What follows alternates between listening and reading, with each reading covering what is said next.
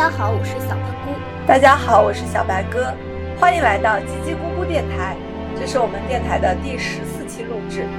嗯，这期节目呢，我们想讨论一部呃日本的电影，电影的名字叫《百元之恋》。嗯，这部电影呢是由呃武正晴导演，然后主演是安藤英。我们为什么要看这部电影呢？呃，缘起是我们想在奥运期间做一做一期关于体育的节目，但是直到奥运会结束已经十天了，我们才要录制这一期。而等到它上线的时候，就不知道是要是不是已经到了九月份了。我们争取在 八月底就来了，是吗？哎，现在其实好像还在残奥会的比赛期间，呃，就是也可以说是在一个大的奥运周期里，奥运还没有结束。嗯，我们勉强给自己挽尊。嗯，下面我呃简单介绍一下电影的故事。电影的主人公他的名字叫一子。嗯，他呃三十二岁，呃，在家里是一个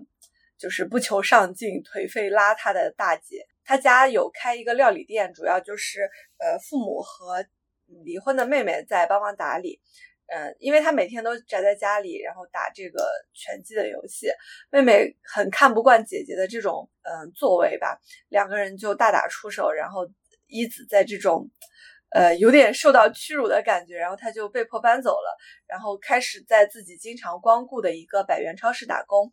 嗯，他知道自己很颓废，然后外貌也不出众，但是，嗯，在某种机缘巧合之下爱上了一个拳击选手。嗯，后来她也经历了这种猥琐同事的呃强奸以及男朋友的劈腿，然后之后。嗯，在一种很压抑的状态下开始学习拳击，然后试图用拳击来释放自己的内心，嗯，内心的委屈和苦闷，然后直到最终他准备好去参加一场可以证明自己的拳击比赛。这是这是一个关于失败的故事，最终他这场比赛还是输掉了。而且还是在他就是三十二岁高龄，就是在普遍被认为是已经到了一个拳手应该退役的时候，他才开始打他的第一场比赛。你说这个三十二岁高龄，我想起了一个梗，就是。就是在那个今年奥运会上，不是解说苏炳添的比赛嘛？就是说他是一个三十二岁的老将，然后很多八九年的人就在评论里说：“有考虑过八九年人的心理感受吗？三十二岁怎么就是老将？”但是确实在竞技体育比赛中，这个年纪是已经就比较偏大了。是的。其实这部电影的绝对主角就是这个一子。那其实，在电影一开始的时候，就是通过几幕画面呈现出来，他就是一种寄居在家里不修边幅的样子，似乎那种人生状态让人觉得也很难对他喜爱起来。但我想，就是看完这部电影之后，我们肯定都会觉得这个角色是闪着。光芒的，就接下来的话呢，就是我们俩可以讨论一下，你觉得是你是在哪个时刻开始感受到了这个角色身上的魅力？你觉得爱上了他？嗯，那你先说说呢？我们会重复吗？呃，就是我可以讲一下我第一遍看跟就是最近因为录节目重看的时候的不同的感受吧。就我第一次看的时候，我印象中可能觉得他比较呃让我觉得印象深刻的。就是一下子让他觉得有光芒的地方，应该是他在便利店里，然后揍了那个店长。就是他在那个店长喋喋不休的，然后去试图在言语上攻击他，然后的时候，然后他突然就打出了那一记拳，然后那个店长就是心虚的，还要嘴上试图要就是怎么怎么样，但最后还是被他的拳给吓回去了。就是第二次看的时候呢，因为因为那个时候我还不知道安藤英这个演员，就是那是我第一次看他的电影，就是呃嗯。呃，然后，但是这一次的时候，我已经知道安藤英是个非常好的演员，而且我也知道剧情，所以我其实在他穿着睡衣出去便利店里买东西的时候，我就已经蛮喜欢他的了。我觉得还挺喜欢那一段的那种，有没有配乐我忘记了，就是我蛮喜欢那种氛围。我我这次看的时候带了一个视角，就是说，哎，这么晚了，他穿着睡衣出去买东西，居然还可以在一种比较安心的状态下，就是这点让我觉得还挺难得的。当然后面。还是他经历了，就是类似于熟人强奸这样子的东西，呃，也说明那个环境并不是那么安全的嘛。只只是我这次就是感受到了他的可爱之处。你呢？我觉得我第一次觉得这个角色有点可爱，是他也是在便利店里，就是他帮那个因为盗窃被开除，然后经常回来偷这个过期食品的那个老太太，因为他的店长就说欠一定不能把这个食物给他嘛，后来还把那个过期的过期那些食品都锁在柜子里，然后用钥匙拧上，然后把这个钥匙交给他，就说你。就一定不能给他，然后这个这个老太太每次来的时候，他就他就把那个钥匙插进去，然后柜子打开，让他拿走。虽然可能就是很微很很小的一件事情吧，但是我就感觉，因为在之前就是这个。剧一开始就感觉他对很多事情都很无所谓，就是浑浑噩噩的在家里打游戏啊，然后调侃他的侄子，就是被人欺负了不会还手，然后邋里邋遢的去买东西。但是那里的时候，我就觉得他跟他对人是有做出反应的，是嗯想要去帮助别人的那种善意的。嗯，后来我觉得呃觉得就是比较感动的一个点是，他看到他第一次去看那个。就当时还不是她男朋友的那个，就香蕉男的拳击比赛，然后她就很好奇他们在，因为香蕉男也输了嘛，她就在最后看到他和对手就是拍了拍肩膀，然后他就很，他就很，我不知道他这是羡慕吗？然后他到最后的时候，比赛最后他终于打完了，虽然他输了，但是他也跟对手就是抱在一起拍了拍肩膀，就是那种拍肩致意。对，就是其实这个电影。呃，本质上虽然他有很多反励志的东西，比如说他去讲一个失败者，就哪怕他最后最高亮的人生的一场拳击，他也打出了他能打的拳，但是他还是输了。但我觉得就是后面的那个。他开始就是各种快进，他去训练呀，然后他甚至为了打比赛，然后剪掉了头发呀，剪呃剪短了头发，然后不停的跳绳瘦下来，然后整个人的气场发生变化。就后面那一段还是比较高燃的，就是包括嗯呃在那个。呃，就是在那个那那场比赛当中，然后他一次一次的被打倒，一次次的，然后就是流出鲜血，但是他就是试图一定要把这场比赛打完。就是就那边的的时候，你当然那个时候，我觉得大家都已经在同理和共情他，就那个时候你已经对他的身上的爱已经到了无以复加的地步，而且安藤英演的真的好好，真的好好。我已经被他折服了。是的，就是我看了一篇那个他的采访，好像是他在接受一家台湾媒体的时候采访。他说他上国中，国中应该是高中的时候吧，他其实就是有接受过这种拳击训练，然后所以呃，他这里面还是有一点点他的功底在的。哦，我就感觉就是他演的真的是特别到位，从一开始的那种。很肥宅，然后很无所谓，浑浑噩噩的飘荡在街头，到后来的这种转变，眼神、动作、体态就变化的特别大，不是那种惺惺作态的那种演出。是的，就是一开始的时候，感觉这整个人的那种状态，就是感觉他。那个身上就围绕着一种我很香别离我的气场，包括就是后面我觉得他演他跟这个香蕉男，然后在笨拙的恋爱，就是他试图示好，然后就是试图感觉到那种幸福的感觉，就是演那种很应该是他人生中第一次恋爱吧，就是那那种很很胆怯，但是又很又又有一点小的甜蜜和幸福的那种感觉也特别到位。然后在对，就是就是在在那个是在动物园还是在哪里嘛？就是那种很很国中的那种 笨拙的感觉，呆呆的背一个帆布包，有些有些不知所措，而且被凶到了之后，就是还要再就是有一种讨好似的再跑上去，就是那些感觉，我觉得就是。让人觉得挺真实的，虽然发生在一个三十几岁的人身上，让人觉得有些不可思议。那感觉应该是一个十几岁的女生就应该经历过的东西，但是可能他的人生的起步就是要比别人慢了很多。然后就在那一刻表现出来那种笨拙，让人觉得挺好玩，也有一点点心疼吧。是的，我觉得最开始的是那个镜头，就是呃，应该是最开始吧，就是在房间里面，他和侄子在打那个。游戏嘛，然后他就是在抠自己，就是手伸进睡衣里面挠自挠痒的那个动作啊，就真的是 颓废邋遢，非常到位。我我有的时候都分不清他到底是因为爱上这个香蕉男，然后才去看拳击，就是了解拳击，还是他一开始就是对拳击是好奇的，因为。在他就是路过，就是去那个便利店上班的时候，经常会路过拳击馆嘛，就是他们在练拳，他总是会停下来，然后往里面张望。不知道他是在看香蕉男，还是就是在只是看拳击本身。哎，这个点其实可能是我觉得，呃，我不知道这应该算是缺点还是优点的一点，就是。他我我也没有想明白，他究竟是本身就是他没有在前情交代里面去体现他对拳击一直非常的热爱，尽管他打的游戏是拳皇，但我猜应该他玩游戏是什么游戏都玩，不只是玩这一个游戏吧。然后呃，然后他。对我也就是搞不清楚，他是因为喜欢那个香蕉男，所以恰好他在打拳击，所以他选择了拳击，还是他本身对拳击就感兴趣？因为可能他每天我猜去去路过那个店，路过那个拳击店的话，呃，不是拳击，就是那个拳击店是吗？那是叫拳击店吗？嗯，练习练习馆，拳馆啊，拳馆是的，就是他应该。在做这个宅女的过程中，每天晚上去买那个去便利店买东西，路过那个拳馆的时候，应该很多次的都在看到那个拳拳馆。那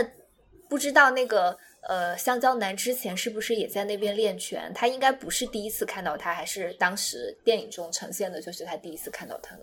对，其实很多前情都没有没有交代他是一个他过去的故事是什么，就是呈现出来他很。很宅，好像很和社会很脱节，然后无所事事、一事无成的一个状态。到到他从家里出来，进到这个便利店之后的一些变化吧。就这个百元便利店，哎，你这个百元便利店是不是相当于我们的两元店？也不是。我查了一下，就是一百日元的话，就大概相当于六元人民币，所以就相当于我们的八元店、十元店。那也差不多。嗯。就它不是那种像什么全家呀、七十一那种连锁店，就是它可能就是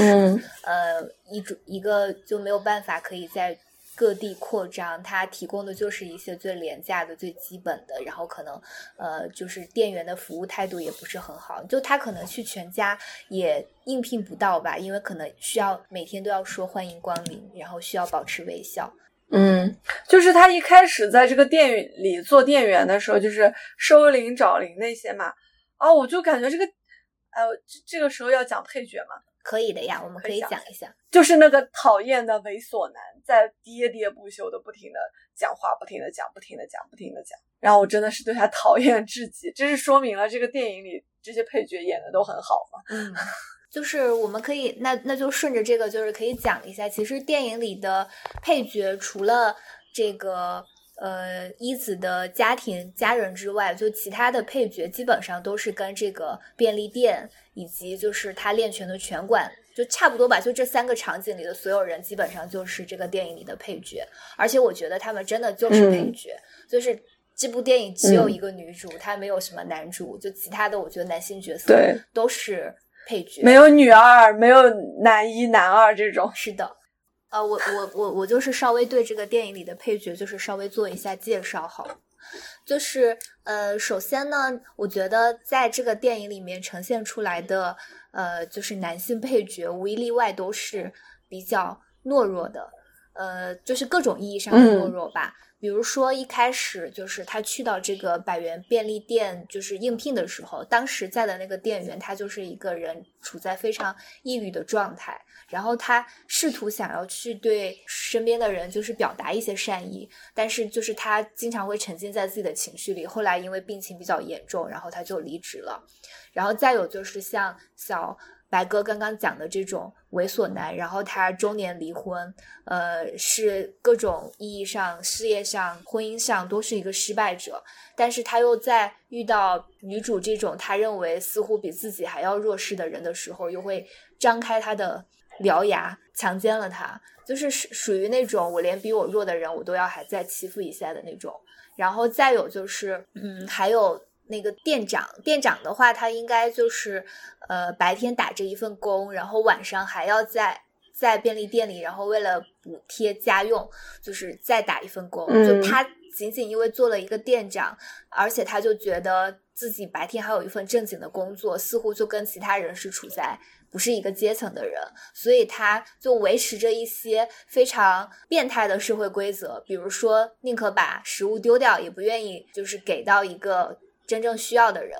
然后再有的话，就还有一个嗯男性配角，就是这个、呃呃那个女主的父亲。其实我不知道他父亲是嗯不是受过什么心理创伤，就是他在任何的这种情况下，我觉得他就比如说当时家里他跟他妹妹发生了冲突，就是妈妈就是还会过来歇斯底里的制止住他，但他爸爸就在一旁不知道该说些什么。就是当一子然后决定要呃因为这个家庭矛盾的原因决定要独自离开家的时候，他看到他走过来，就是他看到他。拿着行李走开，就是父亲对面转过来也没有，就是对面跟他走过来也没有跟他说任何的话，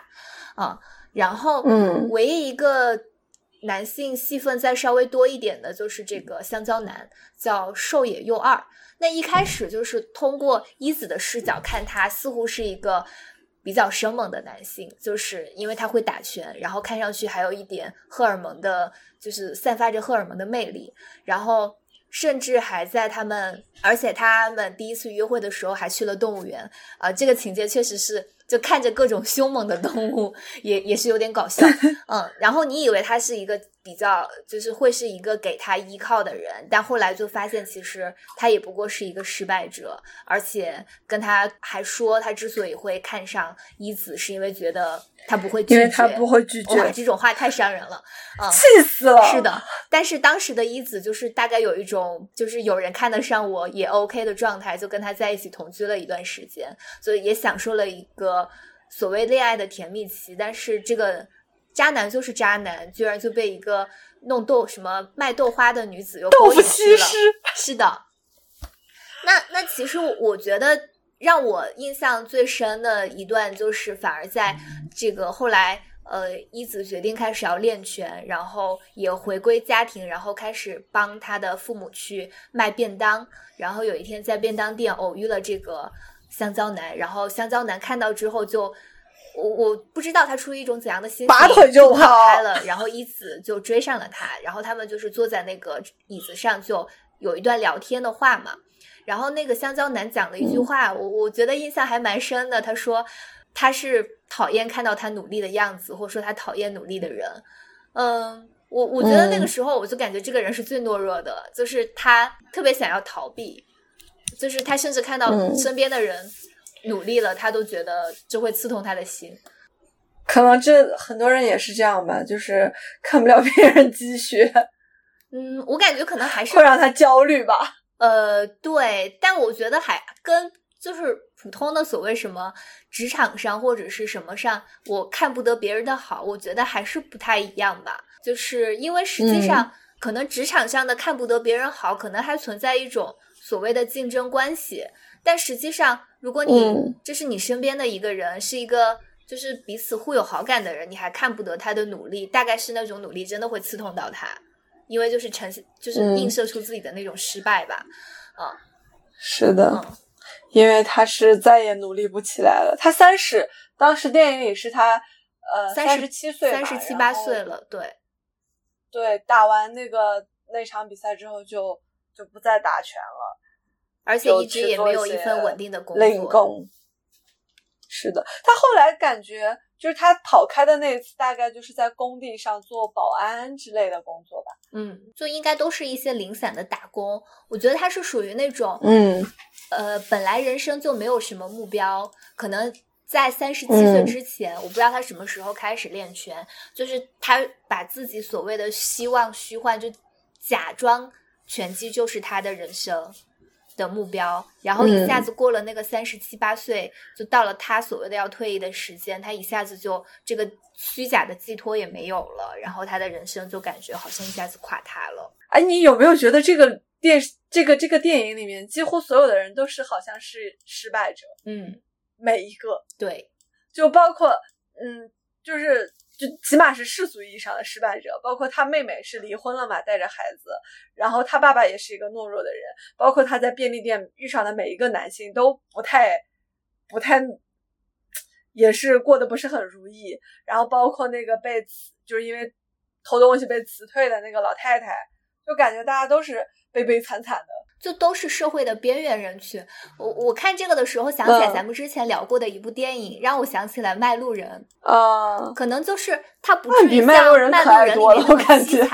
但是我觉得大家也是生活在一种就是非常压抑的社会背景之下，反正都不是成功的人嘛。是的，我觉得这个就是可能他们都是一样的底层，但是《卖路人》就是要我要把我每一个底层的故事都兜出来给你看，这个就是。感觉简单的几笔你就知道他肯定是过得不容易啊之类的，嗯，就是或者之前的命运也不是很好，很坎坷。但是后来那个阿姨我觉得还挺可爱的，就是 突然掏出来一把刀去抢劫。对，然后就是他从那个店便利店抢出来之后遇上了一子，一子就是一脸懵逼。然后我记得那个阿姨好像还跟他说了什么话，还。挺挺温暖的，但是我已经忘了他具体说了什么。你这样说，我也有点印象，但我也记不起来他说了什么。就是那个画面特别可爱，他要去他要去抢劫，拉就是蒙面拿了一把小小刀，然后把那些东西都拿出来。而且他们就是在那一次告别的时候，就是他们一直走到很远，都一直在说 “sayonara”，然后一直消，直到他消失在黑夜中。然后这个阿姨就再也没有出现了。嗯。就是这个，其实她的女性角色，我觉得还是跟男性角色不太一样的。就是这几个女性角色，她们都还是挺生猛的，或者是起码有她生猛的时刻。就比如说，她妈妈应该就是一个苦苦的支撑这个家的核心。呃，然后她妹妹呢，虽然可能就是离婚过得也不如意，但我觉得就是她也是那种比较急。急的性子比较，呃，就是有想要把生活好好过好的那种状态。然后这个阿姨也是，如果我没有办法再就是拿到这些便利，那我就自己去抢，自己去争取。然后一子她一开始很颓废，但是后来她也站上了属于她的战场，然后去打一场比赛。哎，那这个配角要不就先这样？好的，我觉得配角已经很充分了，配角聊的甚至都有点多。要不我们那就接着再聊一下。这个电影的名字，电影的名字叫《百元之恋》。对，《百元之恋》就其实就两个嘛，两个两个关键词，一个百元，百元我们现在都知道，就是指这个便利店的这个一百元的意思。恋呢，就是恋的，你觉得恋的对象是什 么？跟对 对 对，这个恋的对象是拳击，还是这个男人，还是或者是新的生活呢？对，你是怎么理解的？我感觉是拳击吧。我觉得不是这个男人，就首先我们应该就是很一致的觉得肯定不是这个男人，不是在讲恋爱，就是但他练的是什么呢？嗯，就他在他在什么时候说我只值一百元？就是在拳击要上场的时候，对不对？好像是吧？感觉这个百元好像就是在指他自己一样，就相当于就是说他很普通嘛，就是就像一个很便宜的硬币掉在地上，别人也不会捡一样。百元的人生，但是也有自己追求的东西。你是怎么看的呢？呃，我就是我再念一段我查到的，然后导演是怎么 命名的，然后这个还挺现实的。他说，当时一开始这个电影，它最开始命名的时候叫做《九十九元之恋》。啊，然后后来他说，随着消费税的不断调整，电影就变成了《百元之恋》。然后等到创作主题曲的时候，这个主题曲叫《一百零八元之恋》。就是他讲的是一个比较八元消费税 是吗？对他讲的是一个比较就是务实的角度吧，就可能真的，比如说日本的便利店就是不断的调整，就好像我们这边什么两元超市变成五元超市，变成十元超市这样子，那个。嗯，可能百元确实就代表着象征着，就是像伊子这样的人，就是一种比较平庸的、廉价的、便宜的，呃，不是那种就是那种人生。然后这个恋的话呢，我们也都觉得它不是指一段恋爱。那我觉得可能不只仅仅指拳击吧，就是拳击可能只是恰好在这个电影里，他用了拳击这样的一个形，用了拳击就是作为一个他。从人生的失意当中走出来，然后想要赢得人生的一个一个一个一个，就是一个。我觉得就是一个目标吧。对，然后我觉得练可能是重新燃起对生活的热爱，就是可以这样子非常庸俗的理解一下。阅读理解现在开 始，对，强行阅读理解语文考试啊，你也可以说他重新燃起对自己的爱，就是因为他一开始的时候不是他跟他妹妹吵架，他已经说，哎，我现在都已经不在，我已经放弃当女人很久了，嗯。就是，当然，他可能只放弃当女人，就是指他类似于，比如说你要穿的，可能尤其在日本那样的一个社会，你应该非常有得体的穿着，然后你有正常的工作，正常的什么，就是所谓正常的人生。但但我觉得后面他不是说我在重新，他可能以为自己跟那个男的恋爱，然后他就是穿一些比较正常的衣服，甚至开始化妆，开始约会，好像是重新去做一个女人。但我觉得这不是重点，重点是我重新要再做一个社会人，做一。一个有追求、有梦想的人，就是就是他，其实本质上在不做女人很久之前，他已经不再做一个正常的人吧？人，嗯，不正常的社会人，就是有一些社会属性的。对，就他，因为他一开始那个形象真的是，我觉得塑造的实在是太好了。就是不不论是他就是挠痒痒，然后或者在穿着个睡衣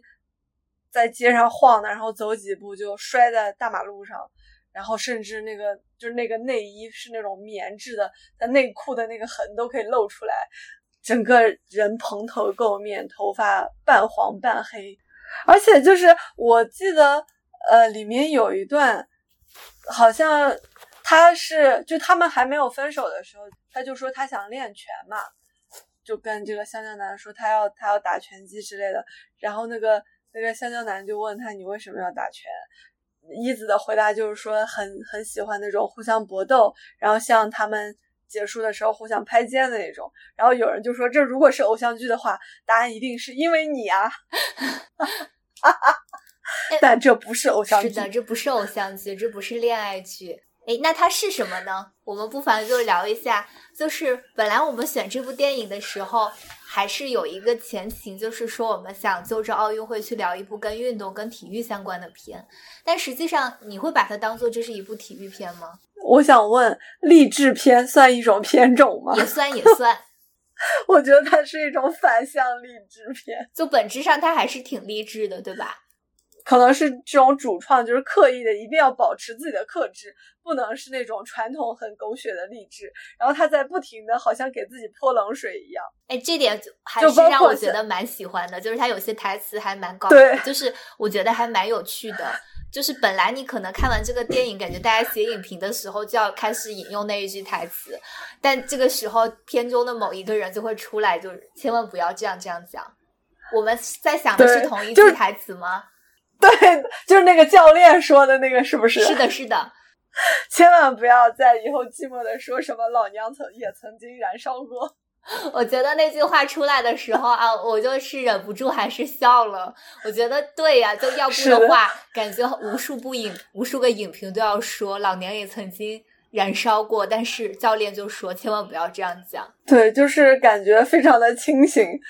其实，哪怕包括女主，我觉得针对她的就是电影里面所呈现的她的前史，她怎么成为这样子的一个人的。交代都是非常少的。我在想，会不会是因为呃，这部电影是一个日本的电影嘛？那日本可能大概什么，比如说像那些叫什么御宅族什么族，类似于这样子的那种，就是高压社会下，他们可能要比我们提前十年、提前二十年就有很多人在讲躺平这个概念了吧？对，就是放弃挣扎，就是呃这种状态，所以他其实。这个电影是二零一四年的嘛？我觉得那个时候可能已经是一种普遍的那一代的社会心态，所以他觉得他不需要去做这种所谓的背景交代，就是处在日本的那一代的什么八零后、九零后，他们就可以理所当然的带入这种心态，所以他没有对他的这个人物的前前史交代的太多。是的，那我们再讲回这个影片的类型。好呀，你觉得它是一个什么样的类型呢？呃，我觉得它是一个励志片。就我赞同你说的，它它是一个稍微反了一点类型的励志片。就是呃，不过我这次看的时候，首先我也觉得它不是体育片，因为我觉得体育片起码应该让我在看完这部呃电影之后。起码对拳击的一些规则就是有一个大致的了解。就比如说摔跤吧爸爸，我觉得我们看完应该就是大致也了解了摔跤的一些规则。就这个的话其实是没有的，而且就是他们打的一场所谓的拳赛，应该也是很不专业的拳赛啊。嗯呃，然后就是我这次就是我觉得我是有一点就是那种。立场先行，就是我试图就是从一个女性的角度去看一下，说我可不可以把它作为一个女性片来看？那我觉得就是硬讲的话也是可以成立的。就首先这是一个大女主嘛，就是绝对的女一号，就是安藤英饰演的一子。另外的话，就是她为什么选择一个女性，就是作为角色？就想一想她在这个部影片当中遇到的困境。呃，是不是女性特有的呢？就是是不是有一些呃很多的困境是只有女性才会遇上的呢？我觉得是的吧。比如说熟人强奸这种事情，呃，比如说呃在恋爱当中就是非常被动这种事情，然后比如说呃三十二岁就要被说是大龄的这种事情。毕竟男选手可以打到三十七岁嘛，然后女选手三十二岁就要退役。嗯，就是我我就在想，是不是就是这些是不是就是呃。女性才会特意遇到的，我觉得有一些是的吧，所以我就觉得它还是可以看作一个女性片，而呃，但呃，但是其实就是呃，关于就之前我们讲，不是说很多的电视剧里面。女主还是所谓的大女主剧，她前面总是要从一个人畜无害的小白兔长成一个什么黑化的过程，然后她就讲到说，黑化的时候，呃，演技差的人要靠眼线，演技好的就一个眼神就 OK 了。那就是这一部里面，她也是有一个成长嘛，呃，就是从一个非什么邋里邋遢的形象，然后到一个非常干练的，就首先肉眼可见的就是他瘦了，然后他。呃，就是健壮了。有一个镜头，就是关于他剪头发这件事情。其实我是有一点，我觉得是会不会因为是个男导演，所以才要呃才要去做这个剪头发这件事情。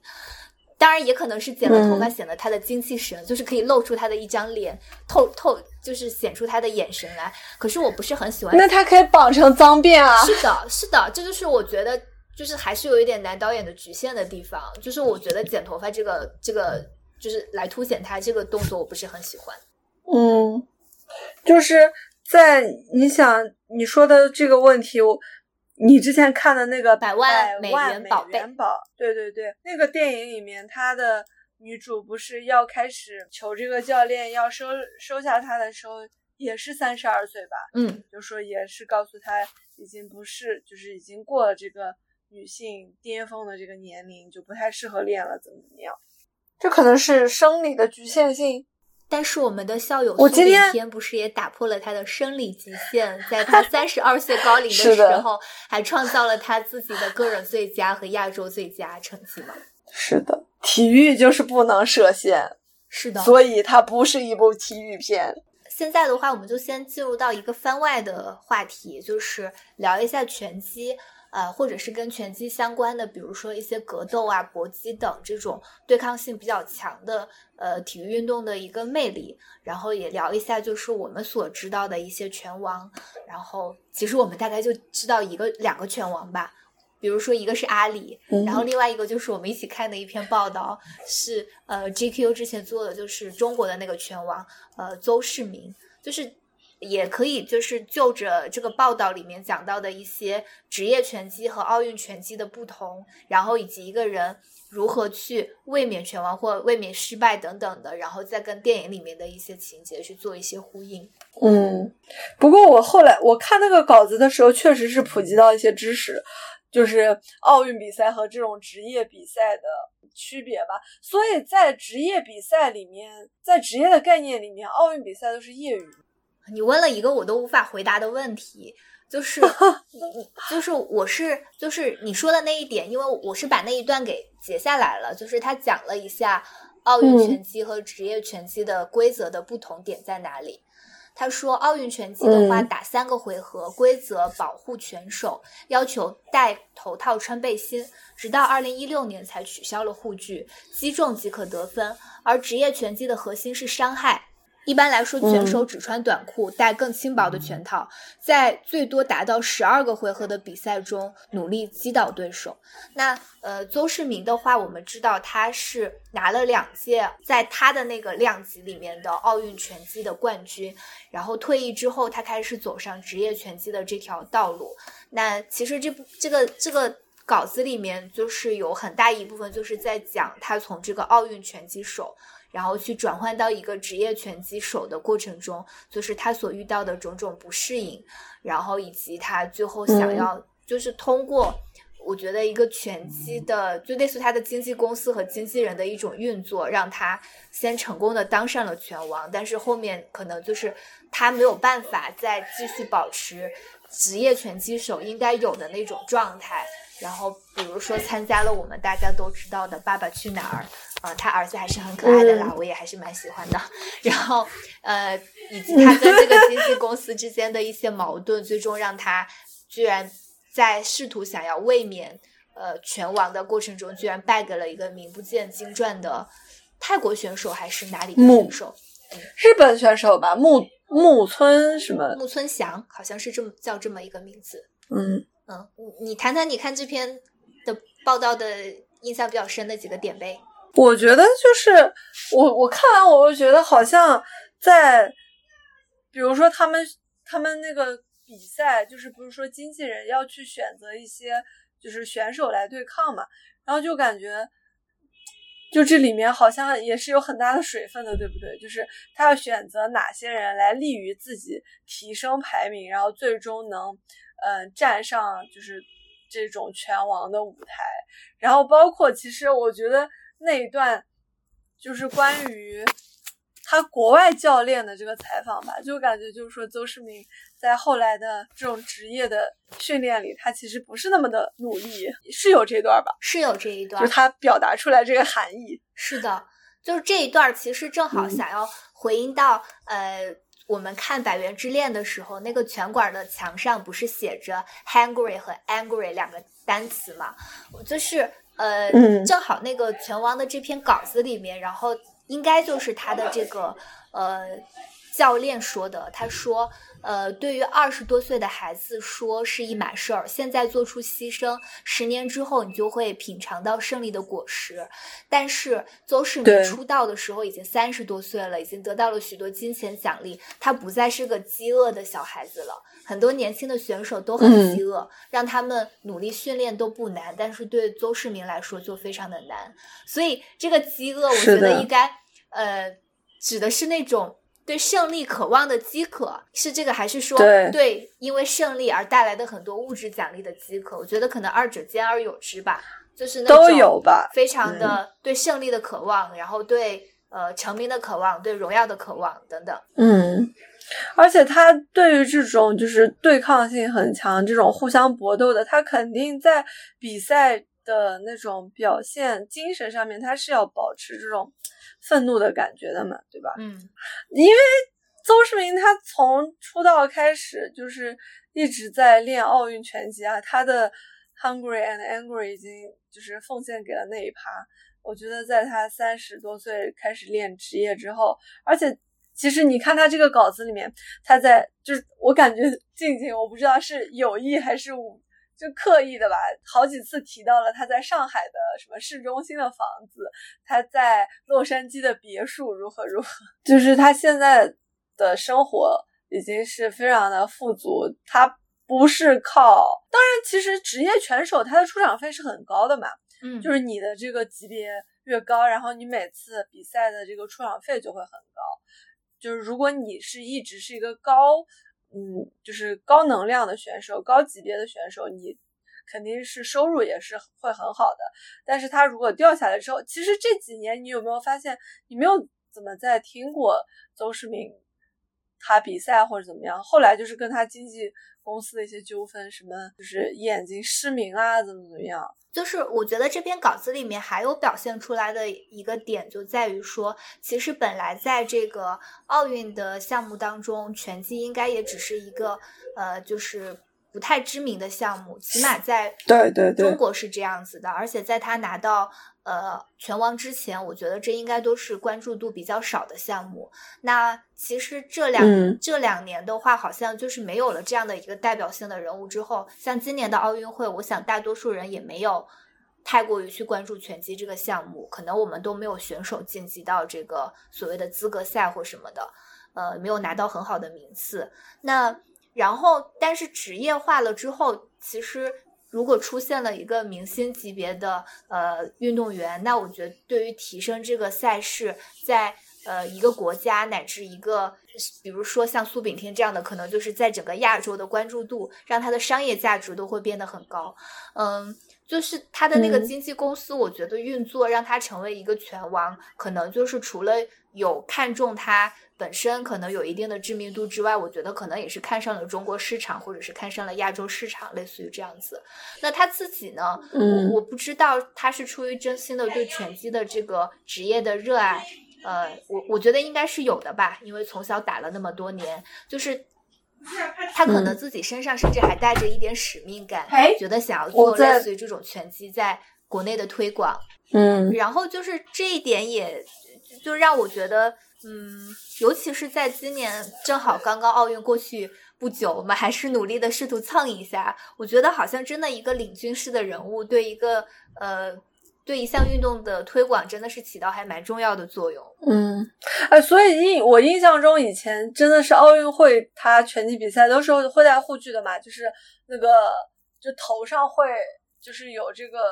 我不知道那个头盔反正是一个护具，也不是头盔，反正就是那种那种那种护具，嗯，就感觉它的危险系数没有那么高。但是你看职业比赛的时候，它就会就是什么眼睛也肿了呀，什么眉骨开始流血啊，就是那种很血腥，然后感官上很刺激的那种比赛。你说的那个就是关于运动的小众和知名度的这个问题，我觉得他那个稿子里面那段好酸啊。就是邹市明说，同样是什么奥运冠军和奥运冠军也是有差别的。在回国的飞机上就听到，呃，这个乒乓球队的说要和某个企业去吃饭，然后他就是回到北京之后就是随便什么吃了个啥，吃了个涮肉还是什么的，就那段觉得特别搞笑。所以你本来是要进行到哪里？没有，我我本来是想进行到，就是想让你讲一下你看拳击比赛的感觉。你不是也看了看了抖音的片段吗？或者说，你可以我就是可以，你可以看一下不敢看张伟丽之类的那种，就是反正我们也分不太清楚，就可以讲一下这种身体搏击、身体对抗的嗯这种，或者是你在那个运动会、奥运会的时候，你有看过吗？我没有，我我唯一看的比较多，可能就是小时候跟我爸被迫被迫看，然后我还一点都不想看，因为我觉得好好吓人啊，又吓人又无聊的那种比赛。但是我爸就是很喜欢看。我觉得我们家电视上出现过体育的，就是这个时间最长的，应该就是拳击，比比什么篮球、足球、排球都多。那你可以把你父亲就是回答你为什么喜欢看拳击的那段话，就是 再讲一遍吗？对，因为因为要今天录这期节目，然后我就还去问了一下我爸，就是因为我记得我小时候他就非常喜欢看拳击，在家里他就电视上老霸占着拳击，非要看，不仅是中央五套的，还有各种地方台，他也会有一些那种什么拳王争霸赛啊之类的，他就是也很喜欢看，我就我就采简简单采访了一下他为什么喜欢看拳击，他给我的回答也非常的简单，但是我觉得，嗯，就是也是就蛮戳重点的吧。他就说，嗯，是呃，因为角逐激烈、有力度、身体强健、反应灵敏。嗯，虽然我们不太看拳击，但是我我觉得他这个回答是挺准确的，只不过过于简单了。因为在拳台上，就我今天下午看的那个片段是，呃，我我忘记那两个叫什么，反正就是两个国外选手，然后他就在，嗯、呃，那个解说在讲的时候，就包括出拳、躲闪，身体就是非常灵活，而且你能看到，嗯，如果两个人贴身，然后这种肉搏的时候，就那一拳一拳砸下去，就感觉特别的有力，然后我。我就会条件反射到自己身上，觉得好疼啊！就是真的看不了，我觉得看十分钟就不行了。可能这个拳击的观众来说，我觉得应该男观众会占更大多数。哦，这个好像没有，就是这个我们也没有数据支撑。嗯，我猜的。但是现在好像练拳的女生也，反正也挺多的，越来越多。是的，也可能是我我我今天下午在小红书上搜了一下，然后就搜拳击嘛，可能是因为小红书它这个用户就是女性偏多，所以搜出来都是女性。就是之前朋友圈里也看到，其实这两年确实女生练拳或者是说体验一下拳击，呃的也蛮多的。就是当然可能持续练下去，就是练到比如说准专业的水平之类的，可能也比较少。但是我觉得女生开始打拳，无论是这个意义上的打拳，还是就是在女权上的打拳，我觉得都是一件好事情。嗯。大家开始就是觉得我要去武装自己的身体，武装自己的头脑，然后就是要呃，在男生一直哔哔哔哔哔哔哔的，呃，也不一定是男生吧，就是那一些所谓的社会规训，所谓的女生要怎么怎么样的情况下，然后就是亮出你的拳头，还是一件蛮酷的事情。就你可能，可能你这大多数人练拳，就可能，哎，我也不知道想说什么，算了，你说吧。所以，所以有很多女生现在开始练拳，是因为她想，她想打拳，所以而打拳，是吗？那我觉得身就是开始就觉得，我我我不知道会不会是跟类似于张伟丽之前拿了那个叫 UFC 吗？就是什么终极格斗还是什么的？呃，当时那个应该也是金腰带吧？呃，一七年还是一八年？就是可能对很一九年好像哦，一九年。就虽然他今年还是今年是吧，卫冕失败还是怎么样，但我觉得当时还是也是相当于我觉得在整个呃国内引起了呃就是比较大的关注，就是大家发现其实充满力量的女性也是非常具有魅力的啊，其实充满力量的男性和女性都是非常有魅力的，嗯嗯，真的我觉得是可以带动一波热潮的，而且就是嗯。前一段时间在奥还在奥运会期间，我看了一篇关于就是时尚先生呃报道的国内的一个女拳击手，她是呃二零一六年里约奥运会的拳击拳击亚军，然后她这几年也是一直在为就是冲击东京奥运会这个拳击的金牌做努力，但是在这个奥运会的资格选拔赛上，他就失利了嘛，然后没有没有获得这个资格。后来本来是还有这个落选赛可以再次争取的，但是，嗯，因为疫情的关系，这个落选赛取消了。他们最终这个入围这个奥运会的拳击选手的名单，就是通过这个综合排名的分数，他就最终是没有，呃，没有入选的嘛。然后他其实也年龄不是很大，也就三十一岁。就是这个拳击手写的也也挺可爱的，他就说自己输了之后就会一直哭，在奥林。在二零一六年这个里约奥运会，他就感觉自己明明是可以再坚持再多打两圈，可以拿下金牌，但是最后输掉，只拿了一个银牌。然后在结束之后，他就不停的哭，不停的哭，哭了四个小时。今年最终没有就是拿到这个就是资格的时候，也是那种痛哭流涕吧。因为作为一个呃运动员来说，他其实虽然说可以突破自己的。体能的限制，突破年龄的限制，但是大部分情况下还是非常非常难做到的。在一个身体的巅峰，你没有能去打自己想要打的一场比赛，应该是特别遗憾。U UFC 我觉得就是张伟丽把他带火了呀。但是我后来突然想到了《老友记》里面，其实也很早就提到过这个比赛。哦，就是那个 Monica 的那个百万富翁男友是吗？对，就是他，就是各种作弊捣怪，然后有一天说：“我还有一个终极目标，我要去，就是打这个 UFC。”在被打到已经感觉全身都缠着绷带，动弹不得之后，还是说自己恢复好了，要再继续练习。也我觉得他就是那种，因为就是钱特别多，自己已经无欲无求，就是要突破自己，然后挑战一个。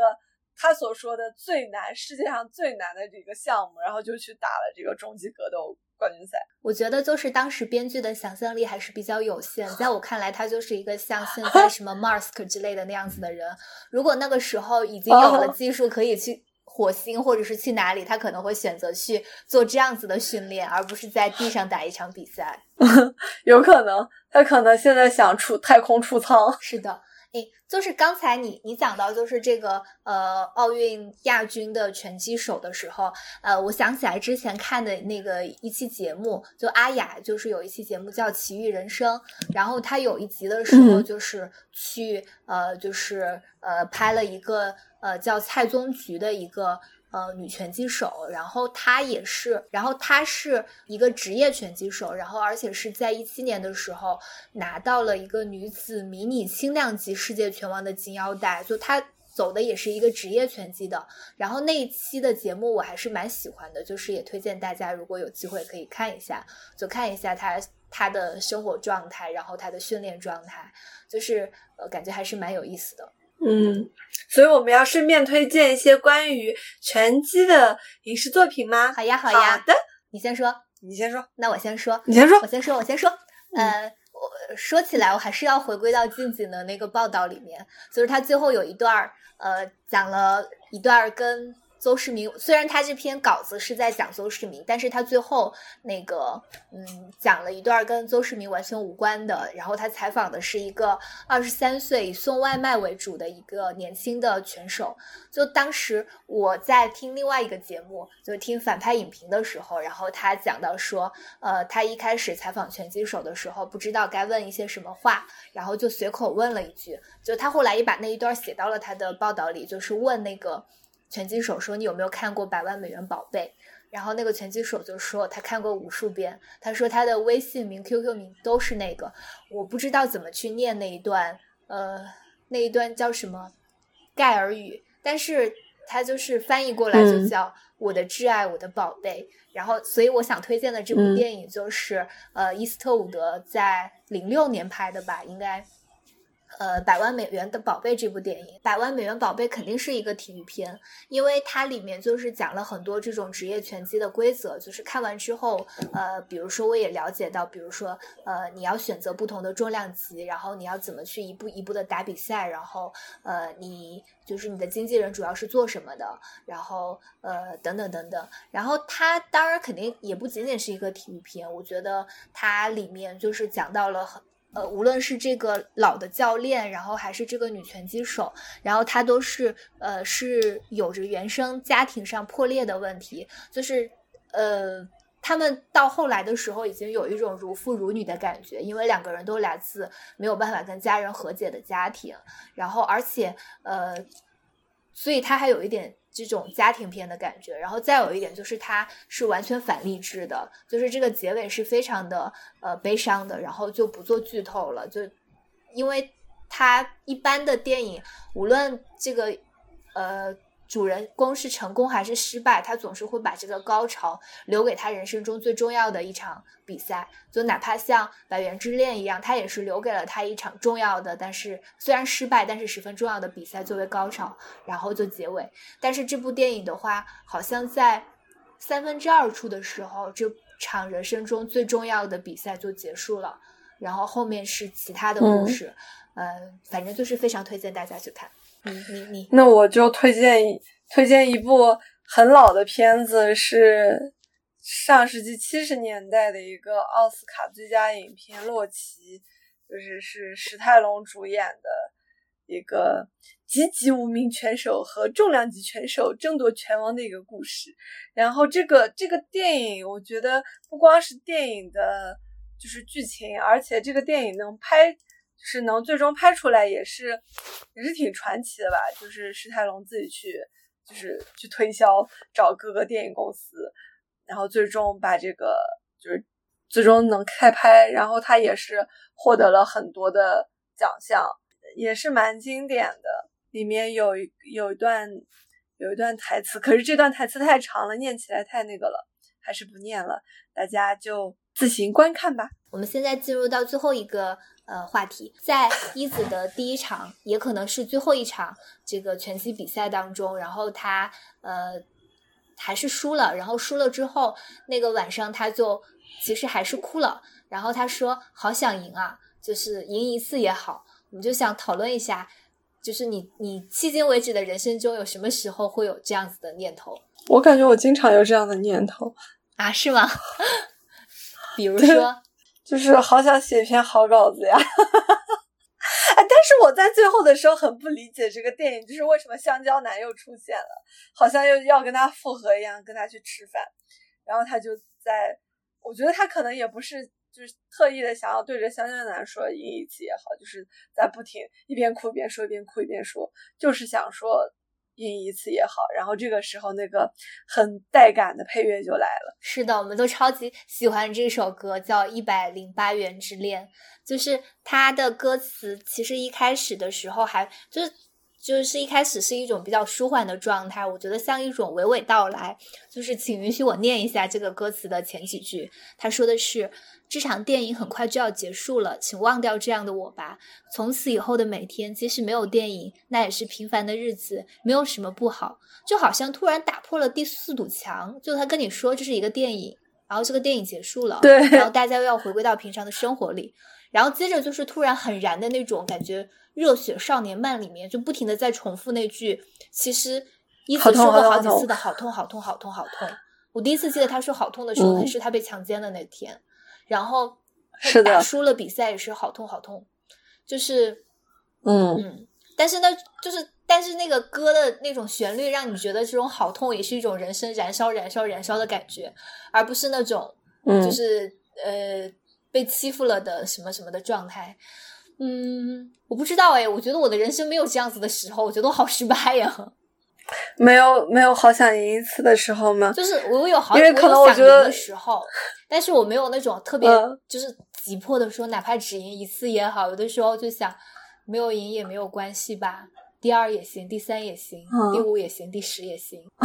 嗯，就可能我我这可能也是我为什么就一直不爱体育运动的原因，而且也没有参加过任何所谓对抗对抗性的项目。我就比较喜欢，就稍微喜欢一点的是跑跑步。那跑跑步我也不需要去跟别人去真的那样子跑步，就打羽毛球我也不行，就是这种所有要分输赢的比赛我都不行。就其实当时那个电影在最后一个回合，他不是说一，就是他不是最擅长用自己的左左手嘛，左勾拳。然后我当时以为就是他不是使出了自己最得意的那一手，结果并没有把对方打趴下，然后他被打趴下了。嗯。使出了自己最最最优势的地方，但是还是输了比赛，所以他就是好想赢一次啊！可能就是好想起码把他打倒一次也可以。就虽然比赛可能输了，但是起码他要倒下，但是他只是我已经用尽全力了，他还是没有。可能就是技不如人吧。想赢，想能想想赢就能赢。是啊。比赛这种就就。我觉得很少吧，除非那种，比如说你参加个什么运动会，嗯，去比赛赢赢输赢什么的。但是我觉得日常生活、日常的生活中，很多情况下可能都都是有一种想做的更好的。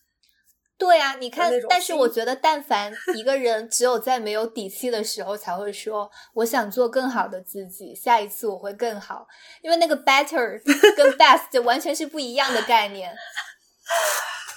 Better 跟第一名是不一样的，嗯，可是什么才是第一名？什么才是赢？我觉得真的是在有很具体的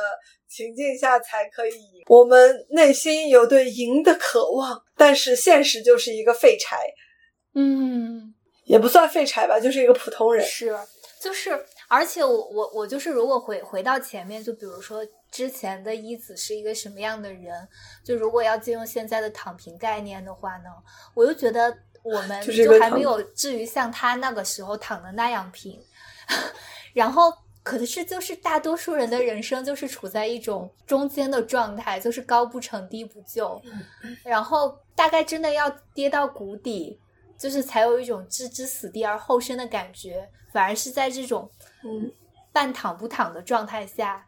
就是你去过一种很纠结的人生的时候，才会说出来要做更好的自己，而不是说我要拿第一名。嗯，就是你觉得自己也没有那么失败，但是也从来没成功过，所以好像也没有那种因为就就会有那种我真的好想赢一次也好的感觉。是的，就是我们现在就只处在那种跟他年纪相近，我觉得那种心情都已经过去了。我想大概再过十年前、五年前，可能还是学生的时候，也许会有这样子的想法。嗯，他不光是躺平，又躺平又扛又啃老。是呀，我们现在起码还是自食其力，就是处在一种你是在一种社会大多数状态下，对，就是一个平均状态吧，一个死结。那你觉得你以后的如果如，那你以后的人生中会有这样子想要，哪怕就赢一次也好的状态吗？会吧，会出现。